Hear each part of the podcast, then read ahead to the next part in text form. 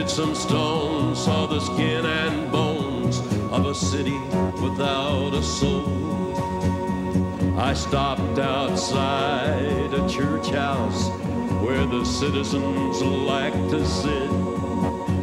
They say they want the kingdom, but they don't want God in it. Yeah, I went with nothing, nothing but the thought of you. I went wandering.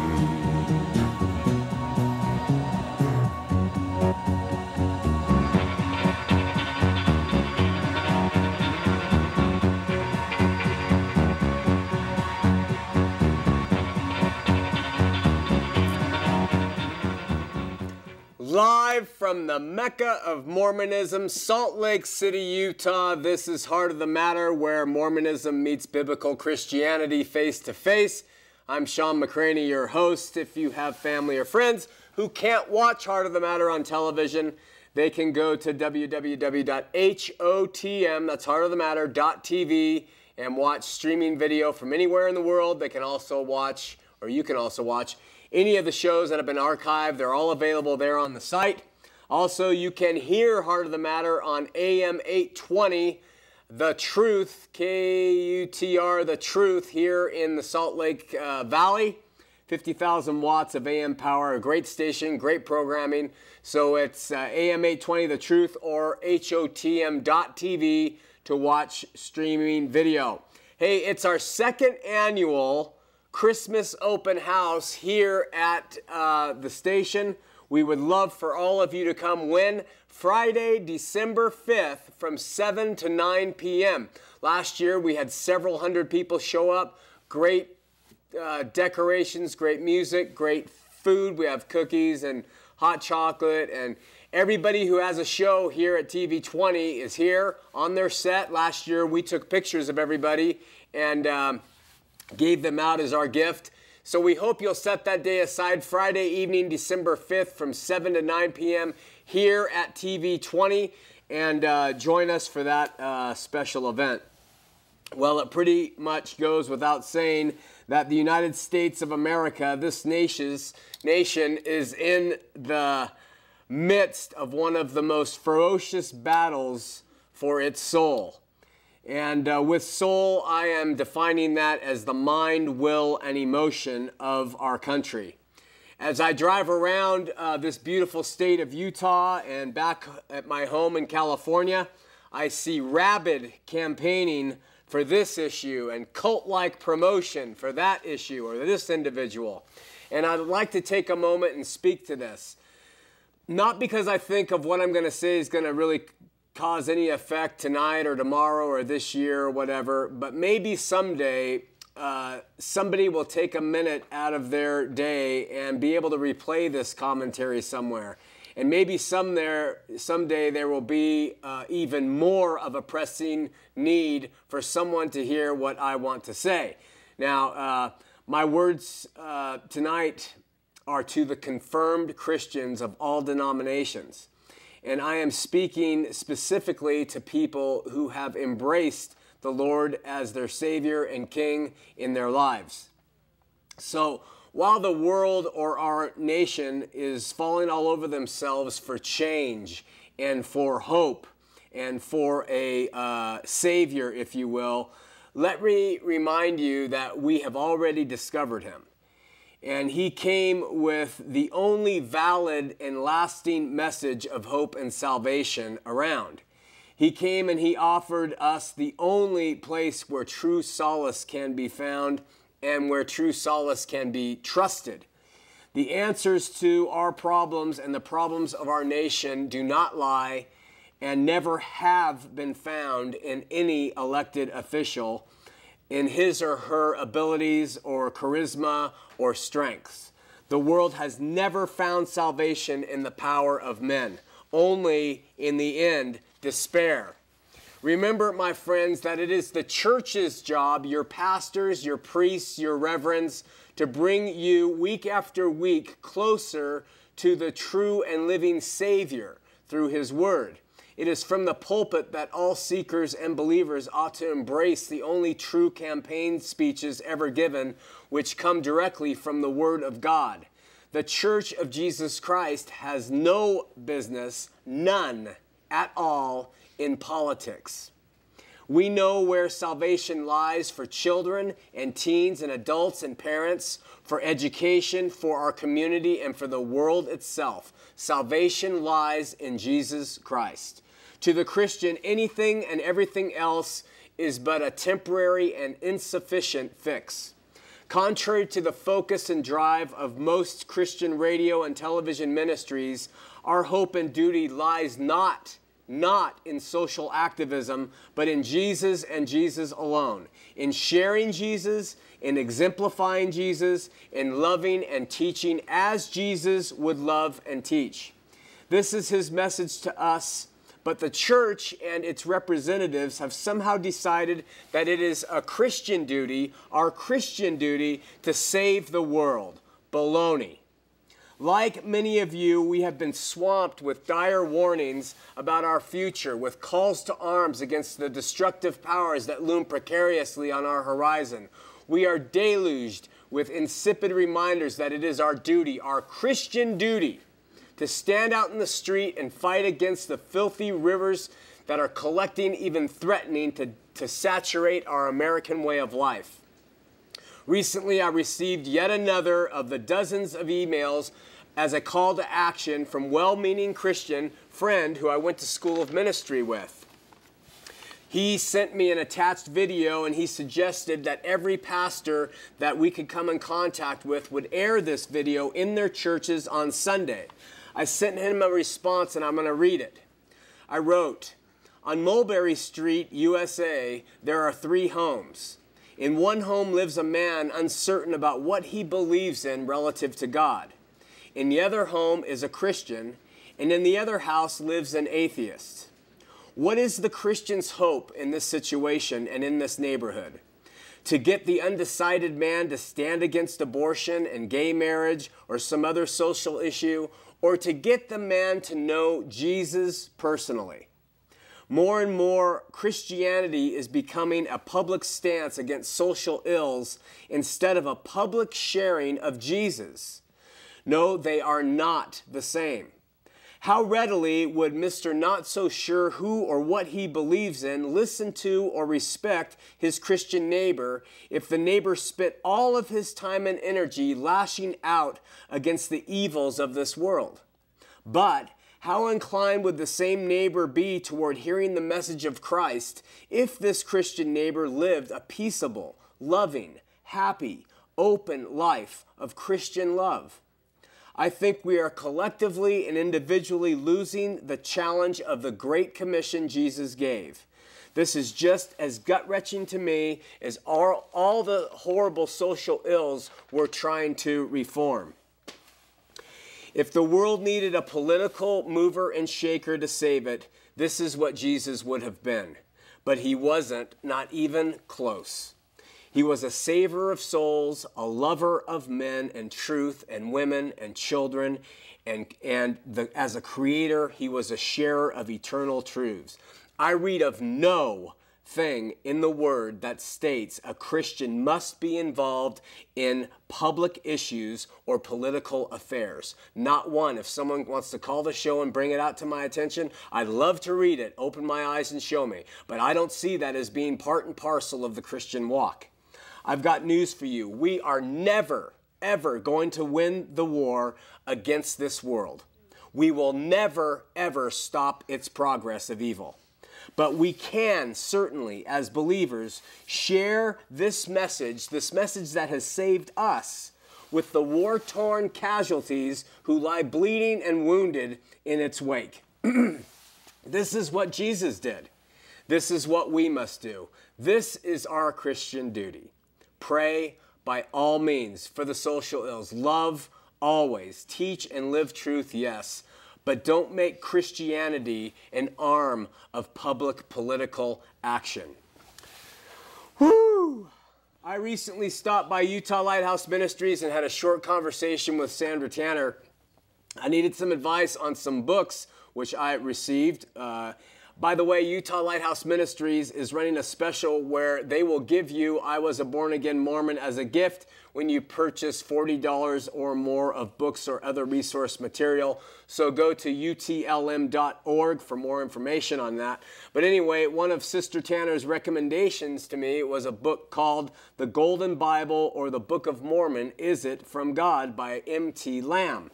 This thing is amazing. I mean, even if you go and just order this book, you'll be amazed. It's full of tremendous insights and it's a great read. You see, M.T. Lamb was this preacher back in the 1800s who really, I mean, really examined the Book of Mormon linguistically and contextually and then comparatively against the Word of God. Nearly every page presents a diamond of perspective in which I have never considered. And what I think I'm going to do as I work my way through this book is do a little segment at the beginning of each show and reveal some of these diamonds that he's revealed. So here's tonight's. Excuse me. Brother Lamb takes the Bible and shows the exquisite nature of God's Word. He shows how when the Holy Spirit fell upon people and caused them to write uh, what God would have them write, and he shows how these revelations were extremely concise and yet overflowing with depth and meaning, uh, especially the more and more you read them. Now, the important thing to remember about the Book of Mormon is that Joseph Smith did not translate the Book of Mormon. Not a single sentence of the Book of Mormon was translated by Joseph Smith. Sometimes people get the idea that he had the plates in front of him and he sort of read the ancient language and then dictated what the ancient language said. This is not so. The three witnesses wrote that he translated the book by the gift and power of God, and you're going to understand what that phrase means in just a second. David Whitmer, one of the three witnesses, said, Quote, the tablets or plates were translated by Smith, who used a small oval or kidney shaped stone that he called the Urim and Thummim that seemed endowed with the marvelous power of converting the characters on the plates when used by Smith into English. So the characters etched on the plates, according to Whitmer, were converted into English by the marvelous power endowed in this rock. Now, how did this process actually occur? Martin Harris, another of the three witnesses, said, By aid of the seer stone, sentences would appear and were read by the prophet, so that the translation was just as it was engraven on the plates, precisely in the language then used by the people who wrote on the plates. Okay? Recall that Joseph put his face in a hat with that stone inside of it, and words would appear to him in the form of sentences, and Joseph would read the words out loud, and if they were correct and recorded correctly, once read back to him, they would disappear in the hat and would be replaced by the appearance of more precise words. This was not translating, it was Joseph reading dictation and a scribe recording what he said. So clear was the writing that witnesses claim that there were even occasions when a word would show up that Joseph didn't even know how to pronounce. And he would spell it out so the scribe wouldn't make any error in transcribing it to the paper. Okay, you got all that? Now, the LDS claim that this is why the Book of Mormon is superior and can be trusted over the Bible because it has not been translated and retranslated by men and making errors and, and things like that, but instead came from the original writer's hands on the plates by the power of God through the rock to one single man who read the sentences and gave them to the person acting as scribe. The language of the Bible is exquisite and profound and succinct. Now, let me read from you a few direct quotes, which remember, supposedly came directly by the power of God before Joseph Smith's eyes and into the Book of Mormon, which he read. Remember now, God wrote out what Joseph read. This is a quote Yea, if my days could have been in them days. That's the language of God translating directly to Joseph Smith a quote, and they did arrive to the promised land. And, and there's another one. And thus we see that they had buried their weapons of peace, for, or they buried their weapons of war for peace. This is the language, again, of the Book of Mormon. Now, I have no issue with Joseph the, if he was the author of the Book of Mormon, which the Book of Mormon said he was in the first editions, that he was the author and proprietor of the book. They took that out later on. And if he was the author of the book, making these types of grammatical errors. But to receive the actual words from God, as they claim, through the stone into the hat and to suggest that God speaks like this or writes like this automatically throws the whole thing into question. There are hundreds and hundreds of these, but let me give you some of the most uh, ludicrous of them all. In Alma, it says, Yea, there were no robbers, nor murderers, neither any Lamanites, nor any manner of ites, but they were one, the children of Christ. God had Joseph write no manner of ites, no stalagmites, no stalactites, no Mennonites, no gay rights, no bar fights, no Shiites. Come on. Here's one of the all time greats. And went forth among the people, waving the rent of his garment in the air, that all might see the writing which he had wrote upon the rent. Listen to that. That is God speaking. You read the Bible, you have the most poetic, ingenious pieces of language. And you read the Book of Mormon and you get through writing like this. Is this unacceptable for an author? Uh, even yes, that is, but it's acceptable and it's understandable. It's even understandable for somebody translating the book, but if God is directly giving the words through a rock to a prophet, there should be not one grammatical error, let alone some of these other syntax and other types of errors. Think about it. We're going to examine next week Book of Mormon miracles. And the fact that these miracles are read and actually believed is amazing. With that, let's have a word of prayer. Lord, we pray uh, for our nation. We pray for this time. We thank you for it. We ask you to open our eyes and ears and hearts. Let us have a good dialogue. Let the callers uh, be open and uh, let uh, me say the things you want. Bless our audience here and out in the viewing uh, world, wherever they may be. We thank you for our volunteers in this station. In Jesus' name, amen. Excuse me. Two weeks ago, we started talking about the word of wisdom which is where the LDS get their codes of, of health. We talked about the circumstances in which Joseph Smith received the revelation. Last week we showed how little the revelation actually meant to Joseph Smith, since after it was given, he continued to drink alcohol and use tobacco. Tonight we're going to look at how the LDS application and interpretation of the word of wisdom has evolved over the years and where it is today the watermark of holiness for Latter day Saints to live with God once again.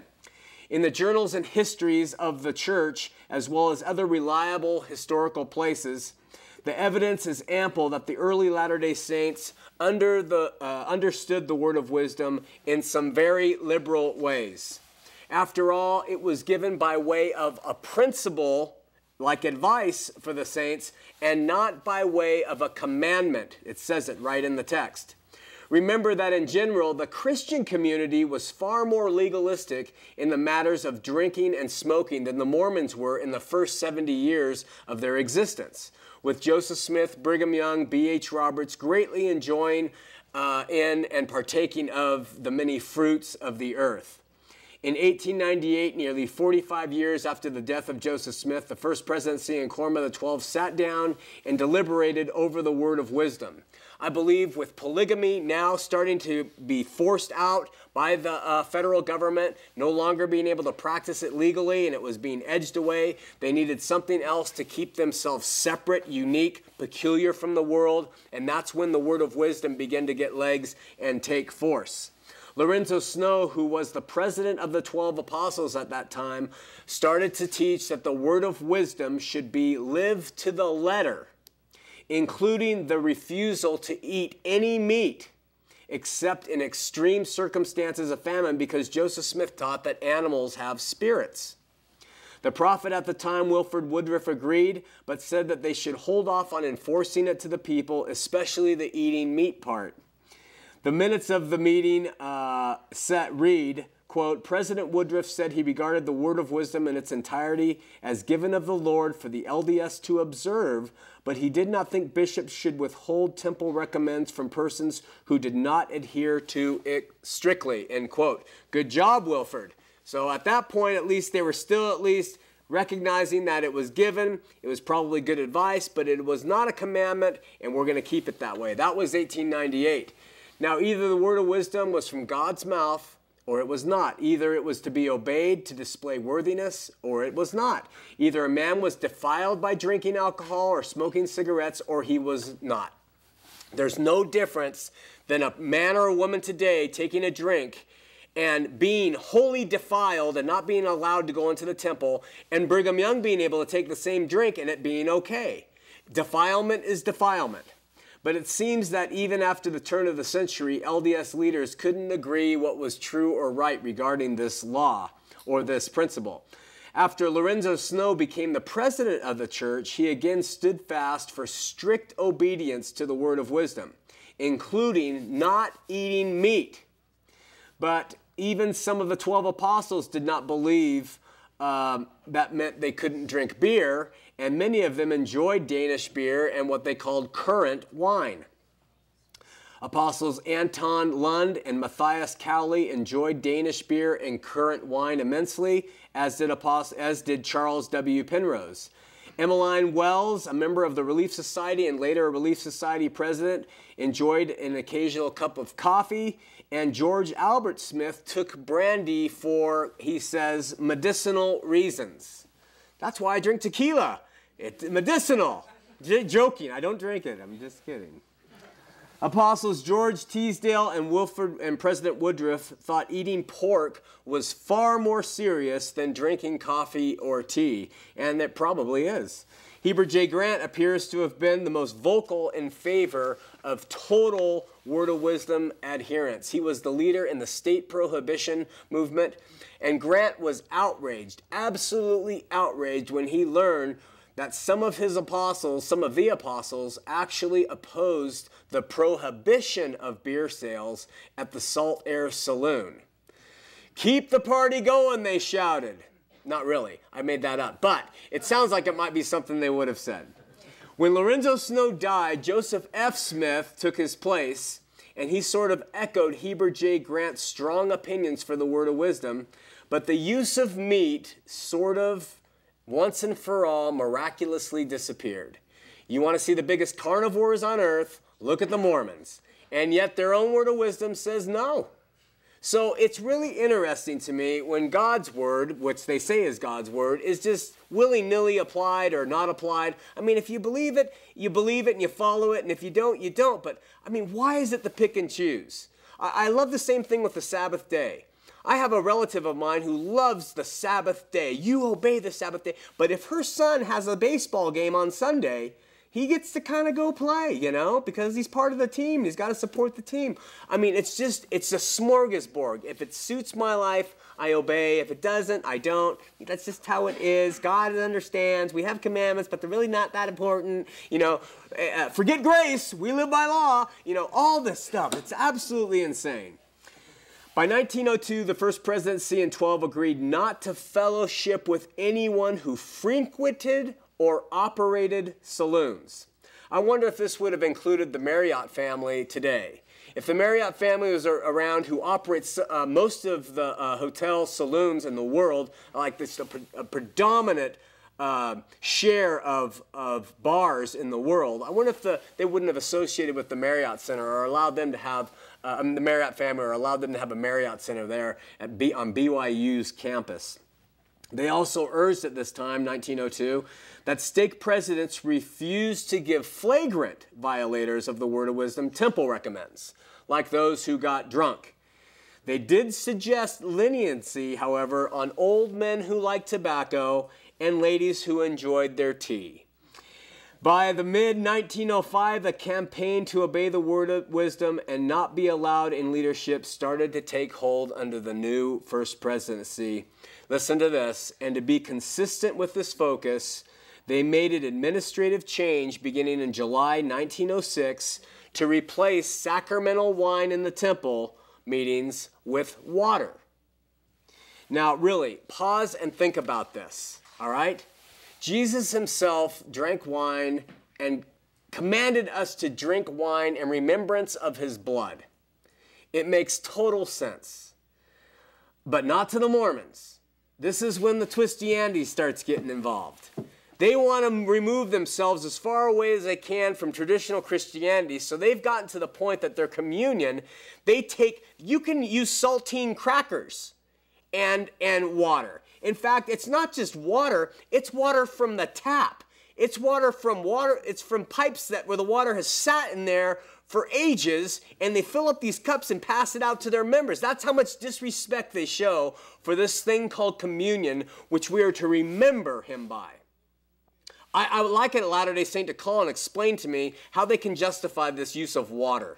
You know, it just doesn't make sense. No respect for the Lord at all. Now, if you're LDS, I know this may be insignificant to you, but it is not. When you are cleansed by the blood of Christ, when you look at that red fluid and you drink that, that uh, juice of the grape and you eat unleavened bread, it brings you to that tactile um, state where you where you have a relate you have a reminder somehow.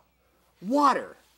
Unbelievable. Between the years of 1907 and 1917, there were a number of other factors that led to greater allegiance and enforcement of the word of wisdom, including the prohibition movement and some other pressing political issues which time will not allow us to go through.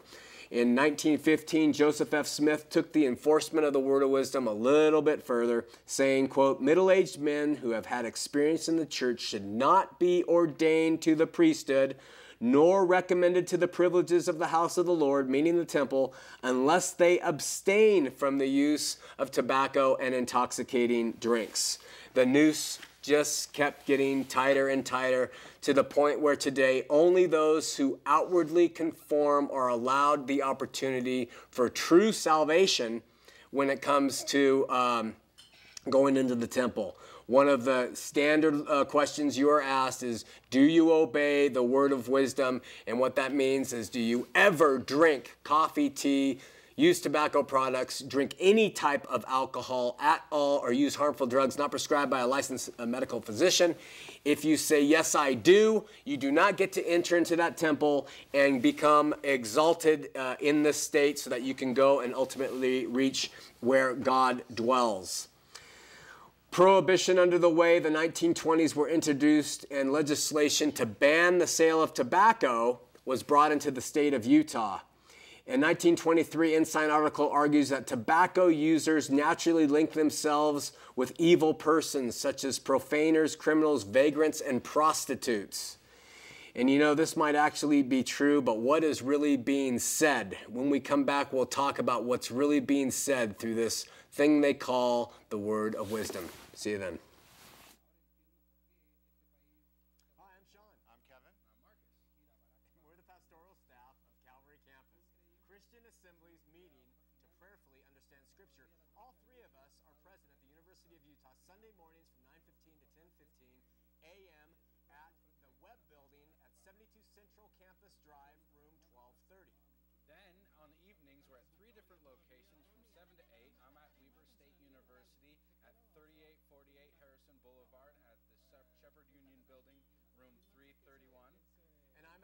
Nutrition and Science Building at Utah State in Logan, room 202, also known as the Aggie Ice Cream Building, 725 North, 1200 East. And I remain at the University of Utah same location, the W. Hey, we're back. Excuse me. So, what is really being said with all this word of wisdom enforcement more and more and more? It used to be open. Hey, it's good advice for you. You'll probably live longer. Why don't you try doing it? Pretty soon. They started doing more and more and then they're, now they're saying you know if you smoke you are hanging out with uh, prostitutes. And uh, jesus himself said it's not what goes into our mouth it's what comes out of our mouth that matters. And he was emphatic on that. Next week we're going to talk about what the bible teaches about what you eat or drink or smoke or don't smoke etc etc and i think you're going to be really amazed at what the bible says about this from uh, the book of Romans. The bottom line is who do they really think they are? Do they really believe as God is, that God is impressed with them because they don't drink tea? Because they, they have been able to avoid smoking cigarettes? Because they, they so piously refuse wine at the celebrations? I mean, come on, it's just unbelievable. Some of the best people I know are addicted to these substances. They have the greatest hearts. They yes, it is a weakness. You know, but why don't we just, you know, we're supposed to avoid anything that's addicting, like oxygen and food. I mean, where does it end? Well, you know, with Mormonism, it did keep growing. In March of 1917, Frederick J. Pack of the University of Utah published an article in the LDS magazine, The Improvement Era, which asked a very important question Should Latter day Saints drink Coca Cola? His answer was an emphatic no.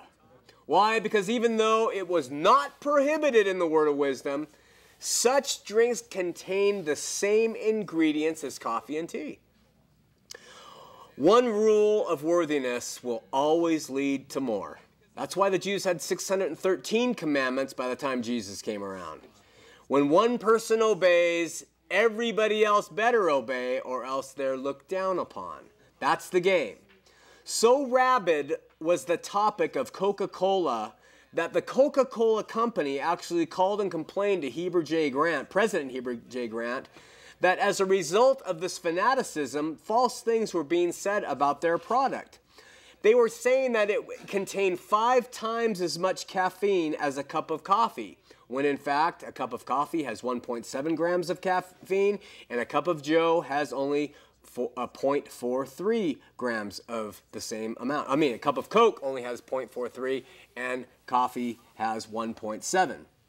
In the end, the LDS leadership has not taken an official stand on the use of caffeinated drinks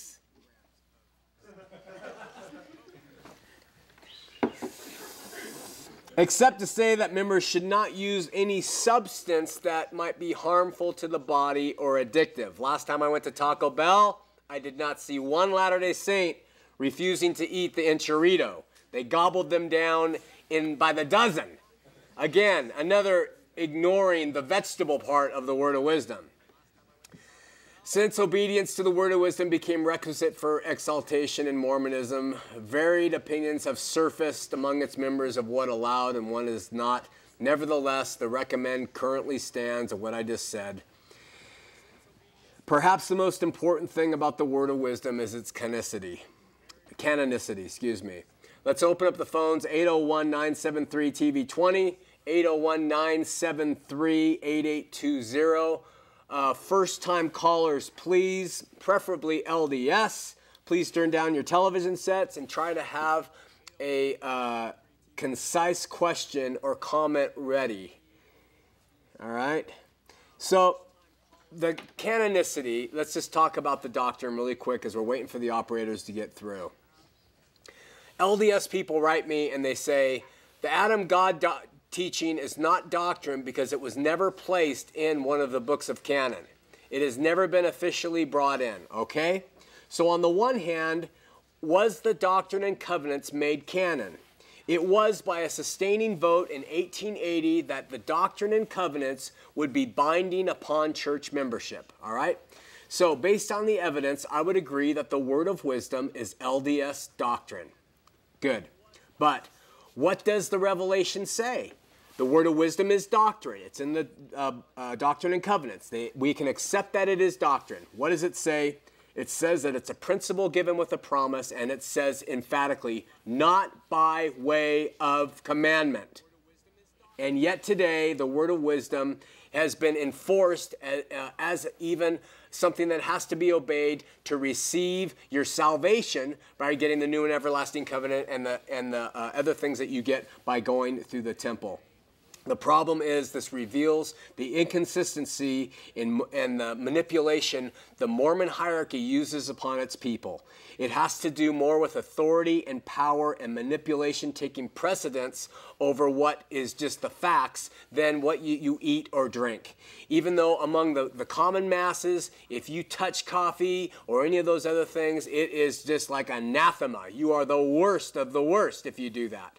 But Bottom line, it really is about control. It really is about them saying, yeah, it's written in this book that it's not by way of commandment, but we're going to make you uh, uh, adhere to it. And uh, that is the problem, in my opinion, with the word of wisdom and how it's applied today. All right, let me get these glasses back on. Let's go to Monty in Ogden. Monty, you're on Heart of the Matter. Yeah. Hello. Hello, Monty. Hi. Hi. You're on the air. Okay. You're on the air. Okay. You got to turn your TV down, Monty. Okay. Hi, Shawn. Hi. Hi, Monty. I just like to congratulate you. You got a nice show, and I appreciate what you're doing. Well, thank you so much, my friend. I uh, appreciate it. God What- bless you. I've got a comment. Are Okay. you still there? Yes, I am. I'm up here on the mountain. I, I, I actually called you about six months ago, and I, and you still there? I'm still here, man. You got to turn that TV down. Okay. Monty's not obeying the word of wisdom. I'm, uh, is Shawn there? You're on the air, Monty. I'm here. Hey, Shawn, I called in with a comment. Yes. Let's get serious for a second. All right, go ahead. Okay, I called in uh, with uh, Jesus said, "Raise the dead, heal the sick, restore sight to the blind." Are you with me? Yeah? Oh, Monty. Okay. He said, "These things you've seen me do, ye do also." Yes. So when I started into Christianity, I didn't see uh, coffee drinking or polygamy or uh, suit and tie. All I seen was where's raise the dead and stuff. Who's Yeah. who's doing this? This is serious. I mean, if Jesus was Jesus and he said this and he did this, he set an example for me to see that is absolutely astonishing, and he got my attention real seriously. So have you raised the dead, Monty? Here's the deal. Last Memorial Day, my little daughter, besides another 10 or 20, I can't remember how many in the past, but my little daughter got creamed in a four wheeler accident down in Spanish Fork Canyon, Utah. She was rushed to Primary Children's Hospital, Lifeline, and declared dead. I was on my way to the hospital and I screamed out to Jesus. I says, "You just help me stop that right there before we get there and, and raise her back up." I went down there and we endured a 40-day coma, holding back physicians, holding back the whole thing going on down there because they kept trying to convince us to just pull the plug and go home. It's over. Well, I got flat violent about it, and I says, Jesus is coming. You just wait till he walks in here before anybody makes a move. Okay, the little girl, her name's Sydney Bailey. She rose up. Came out of that bed. She astonished everybody and made national headlines as a miracle. Now, when I called you before, you made fun of me, saying that you was going to call and have me come and raise your dead cat. Christianity is all about serious faith. It's nothing about what goes in your mouth. It's not the suit and tie or how many times you go to attendance. It's about believe in Jesus and ask him for what you want. Okay, He so give it to you. Okay, and you know what, Monty? I appreciate the call, and I remember your call, and I remember your uh, insistence on we need to be raising the dead, and I think you found an experience where you were able to associate those two things, and I praise God for the girl's recovery. Amen. And and uh, but I am I'm just not going to assign myself to uh, things here on the air and say it's mandatory that we're raising the dead to prove our Christianity, which was what your point was the last time you called. I'm just gonna st- I'm gonna remain aloof. God is in charge. If He does miracles, I praise Him. If they're not done, I praise Him, and on we go. Thanks, man. You have a good night. You too. Okay, bye bye. All right, we're going to Mary in uh, West Valley City, first time caller. Mary, you're on Heart of the Matter. Hello? Hi, Mary, you're on the air. I am? You are. You got to turn your TV down, Mary. Turn the TV down a little bit, honey. Okay, you're on the air. Okay. I think it has to do with my You what? hair. I think it's just bewildering people. Hello? Mary, Yes. you're on the air. Okay, now I just wanted to ask you um, can you hear me? I can. Okay, I was just wondering, don't you have anything better to do than doing what you're doing about other religions? Oh, Mary, uh, there's two answers to that. If you're asking me, Shawn McCraney, as a man, do I have things better to do? I could probably list maybe 40 to 50,000 things that I, as a man, could probably do better. But as a follower of Christ who was LDS, I have nothing that's more important than what I'm doing. You see, because I was raised to believe in all the lies and manipulation, and then I came to know the Lord, and I realized that I have brothers and sisters and friends and family and neighbors and a whole state of people who are still under those delusions because, because they haven't been able to see or hear the truth. So, Mary, and there's my two answers to your question. What's, what's the problem with what I do in your book, Mary?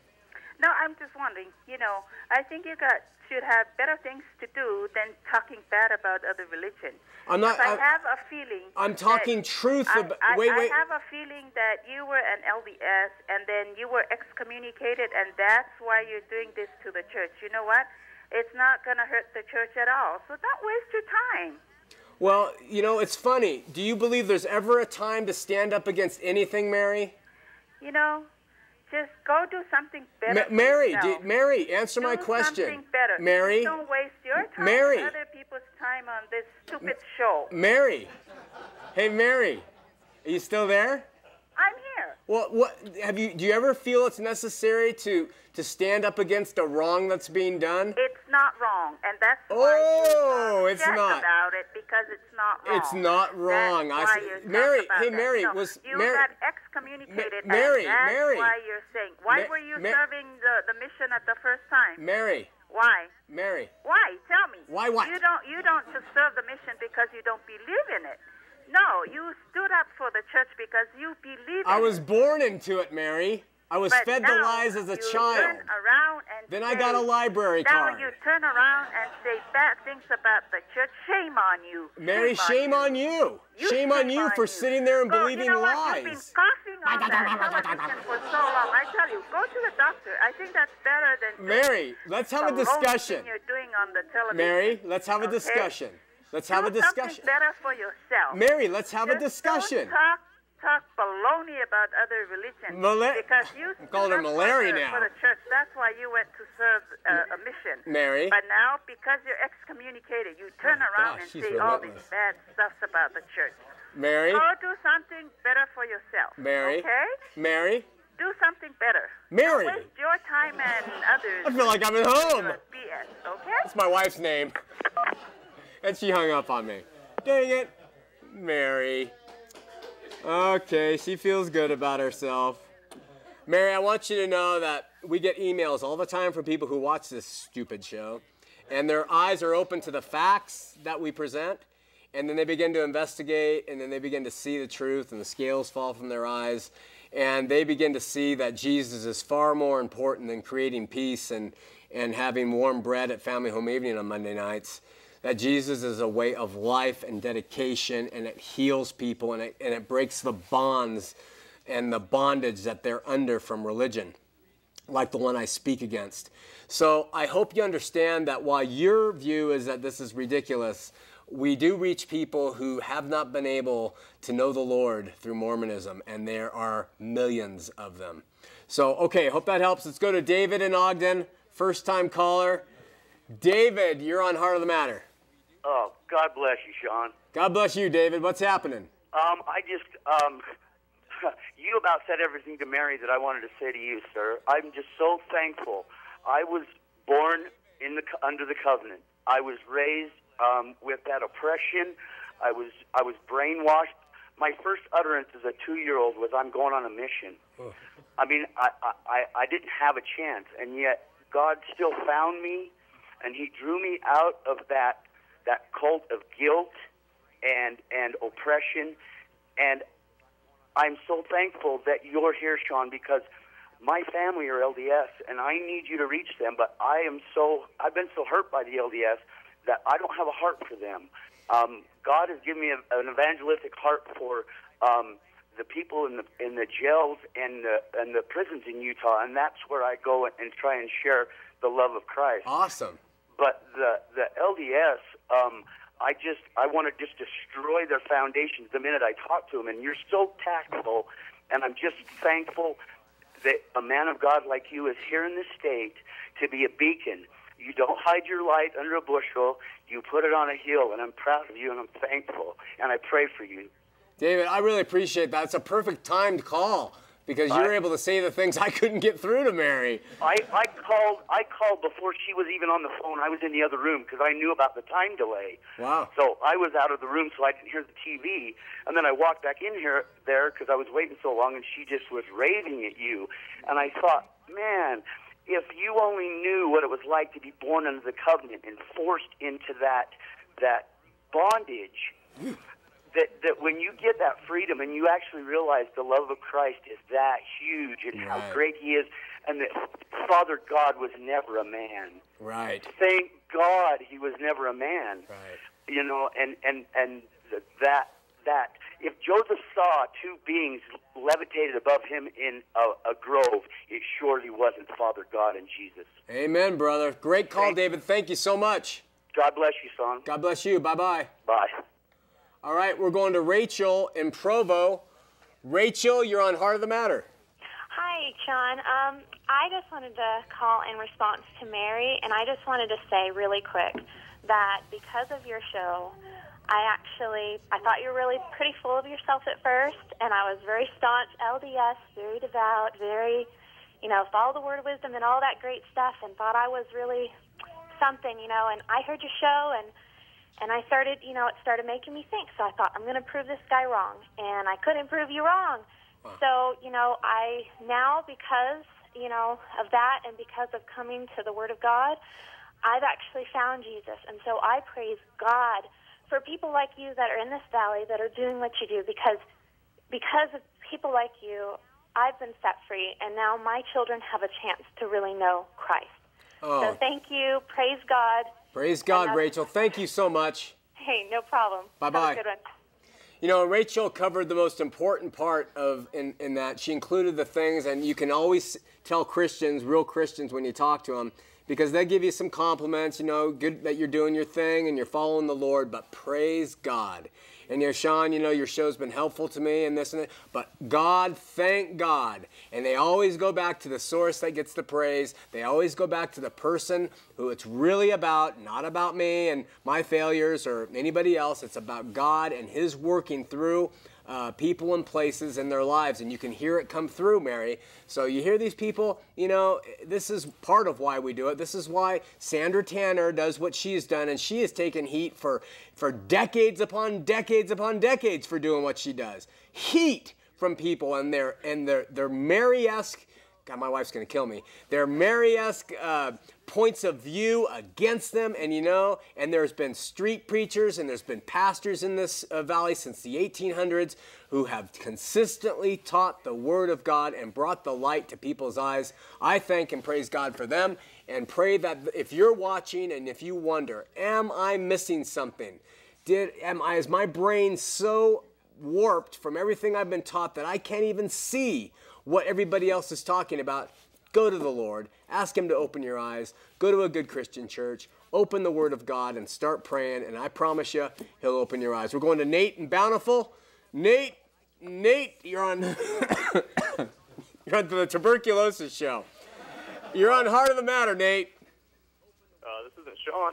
This is. No, I'm watching the TV. Well, you're not supposed to be, Nate. You're supposed to be listening to me. This, you're on the air, man. Oh, hey. What's up, Shawn? That delay. Hey, uh, I like your show. Thanks, Nate. I dig it. I get a kick out of it. So, this might be off the subject, Okay. but you were on the subject of Mormons and alcohol. And I've had, I have to tell you this, this funny story. I'm working with this Mormon and we're doing like construction, and I'm like a student of theology, so we, we were talking and stuff. And I probably said something like, "I need a beer," and he was like, "Oh, that's not very godly or whatever," you know. And then I, you know, I was like, "What? Whatever," you know. So somehow, like, he was saying that, you know, in the back in the Bible days, they weren't really drinking wine; they were drinking just strong uh, grapefruit juice. And I was like, "What?" Welch's. Yeah. And so I'm like, what? There's no way. I'm, I'm like, you know the Book of Mormon. I mean, do you even know the Bible? Because didn't Lot's daughters get him drunk and take advantage of him? And was it was it Noah? Good example there, Nate. Say what? I said that was a good example to use with him. Yeah, and I was just like blown away. I'm like, man, is that really what they teach you? Because I'm not Mormon, nor have I ever been Mormon. But I was just like, no way. Yeah, they they're taught that that uh, it was grape juice. It's funny though. The Pharisees, uh, they said, you know, John. Jesus said to the Pharisees, John came neither eating nor drinking, and you said he has a demon. And the Son of Man, speaking of himself, came eating and drinking, and you called him a wine bibber and a glutton. Now they wouldn't have the word wine bibber as a derogatory term unless the wine had alcohol in it. So, uh, you know, there's that. There's plenty of examples. Now, drunkenness is never uh, condoned in the Bible, Scripture.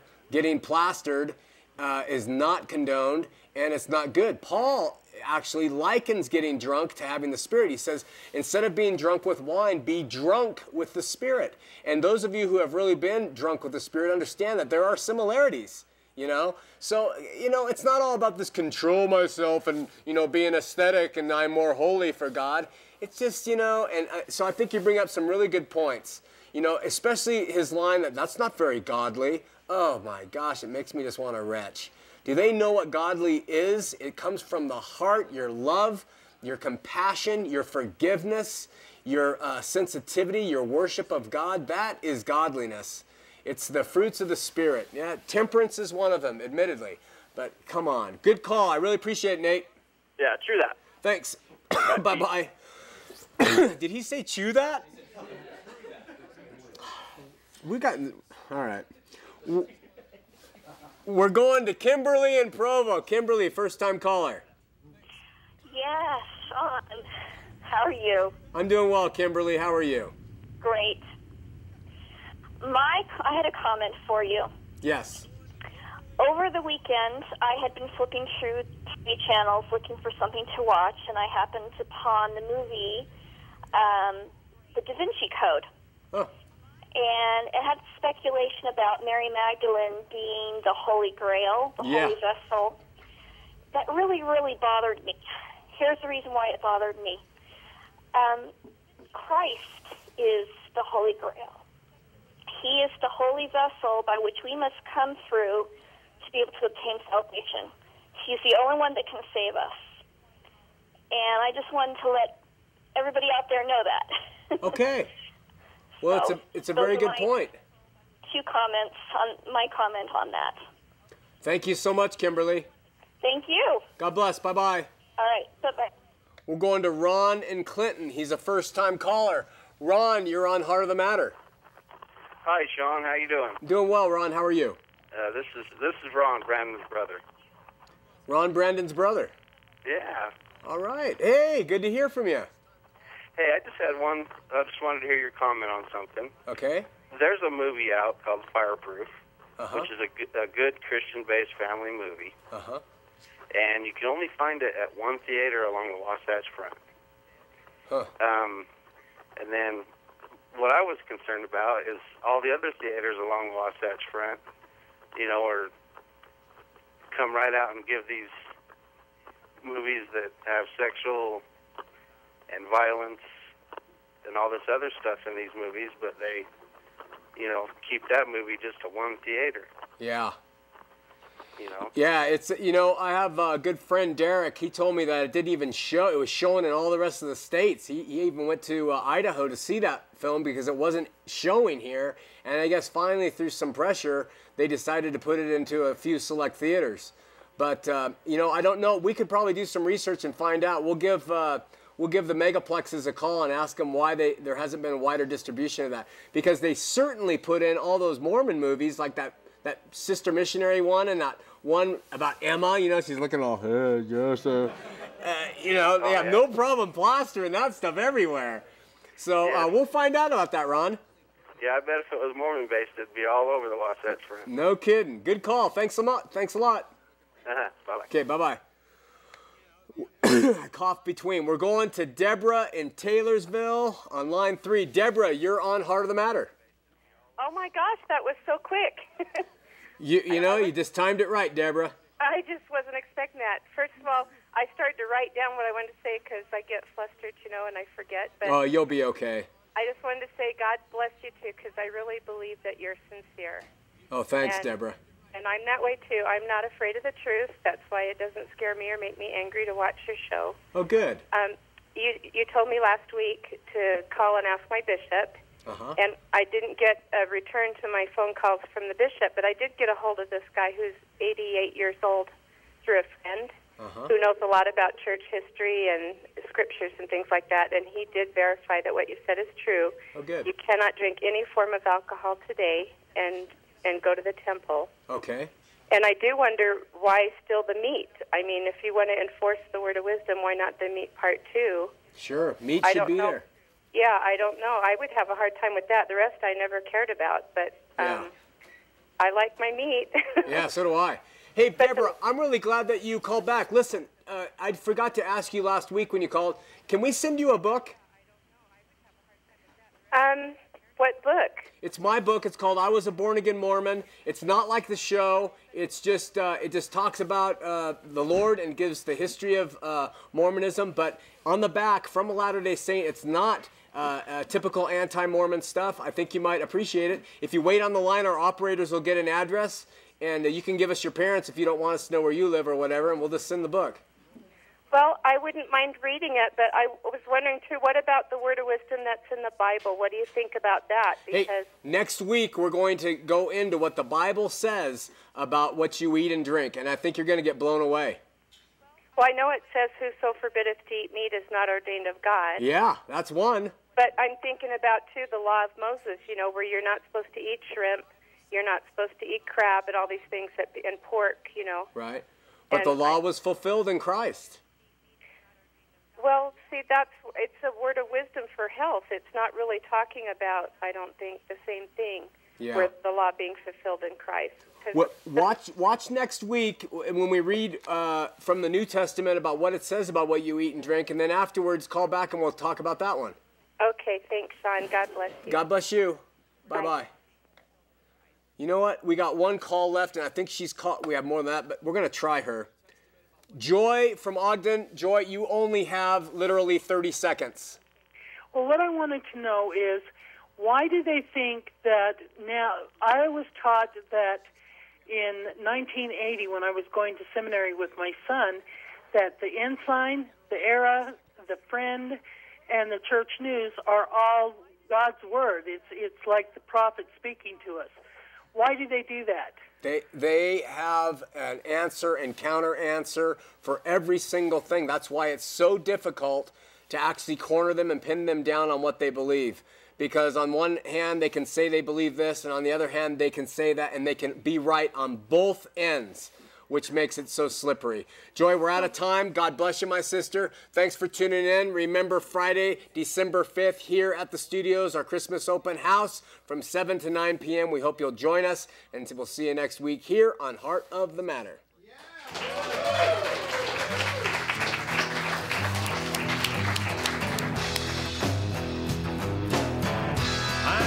Break.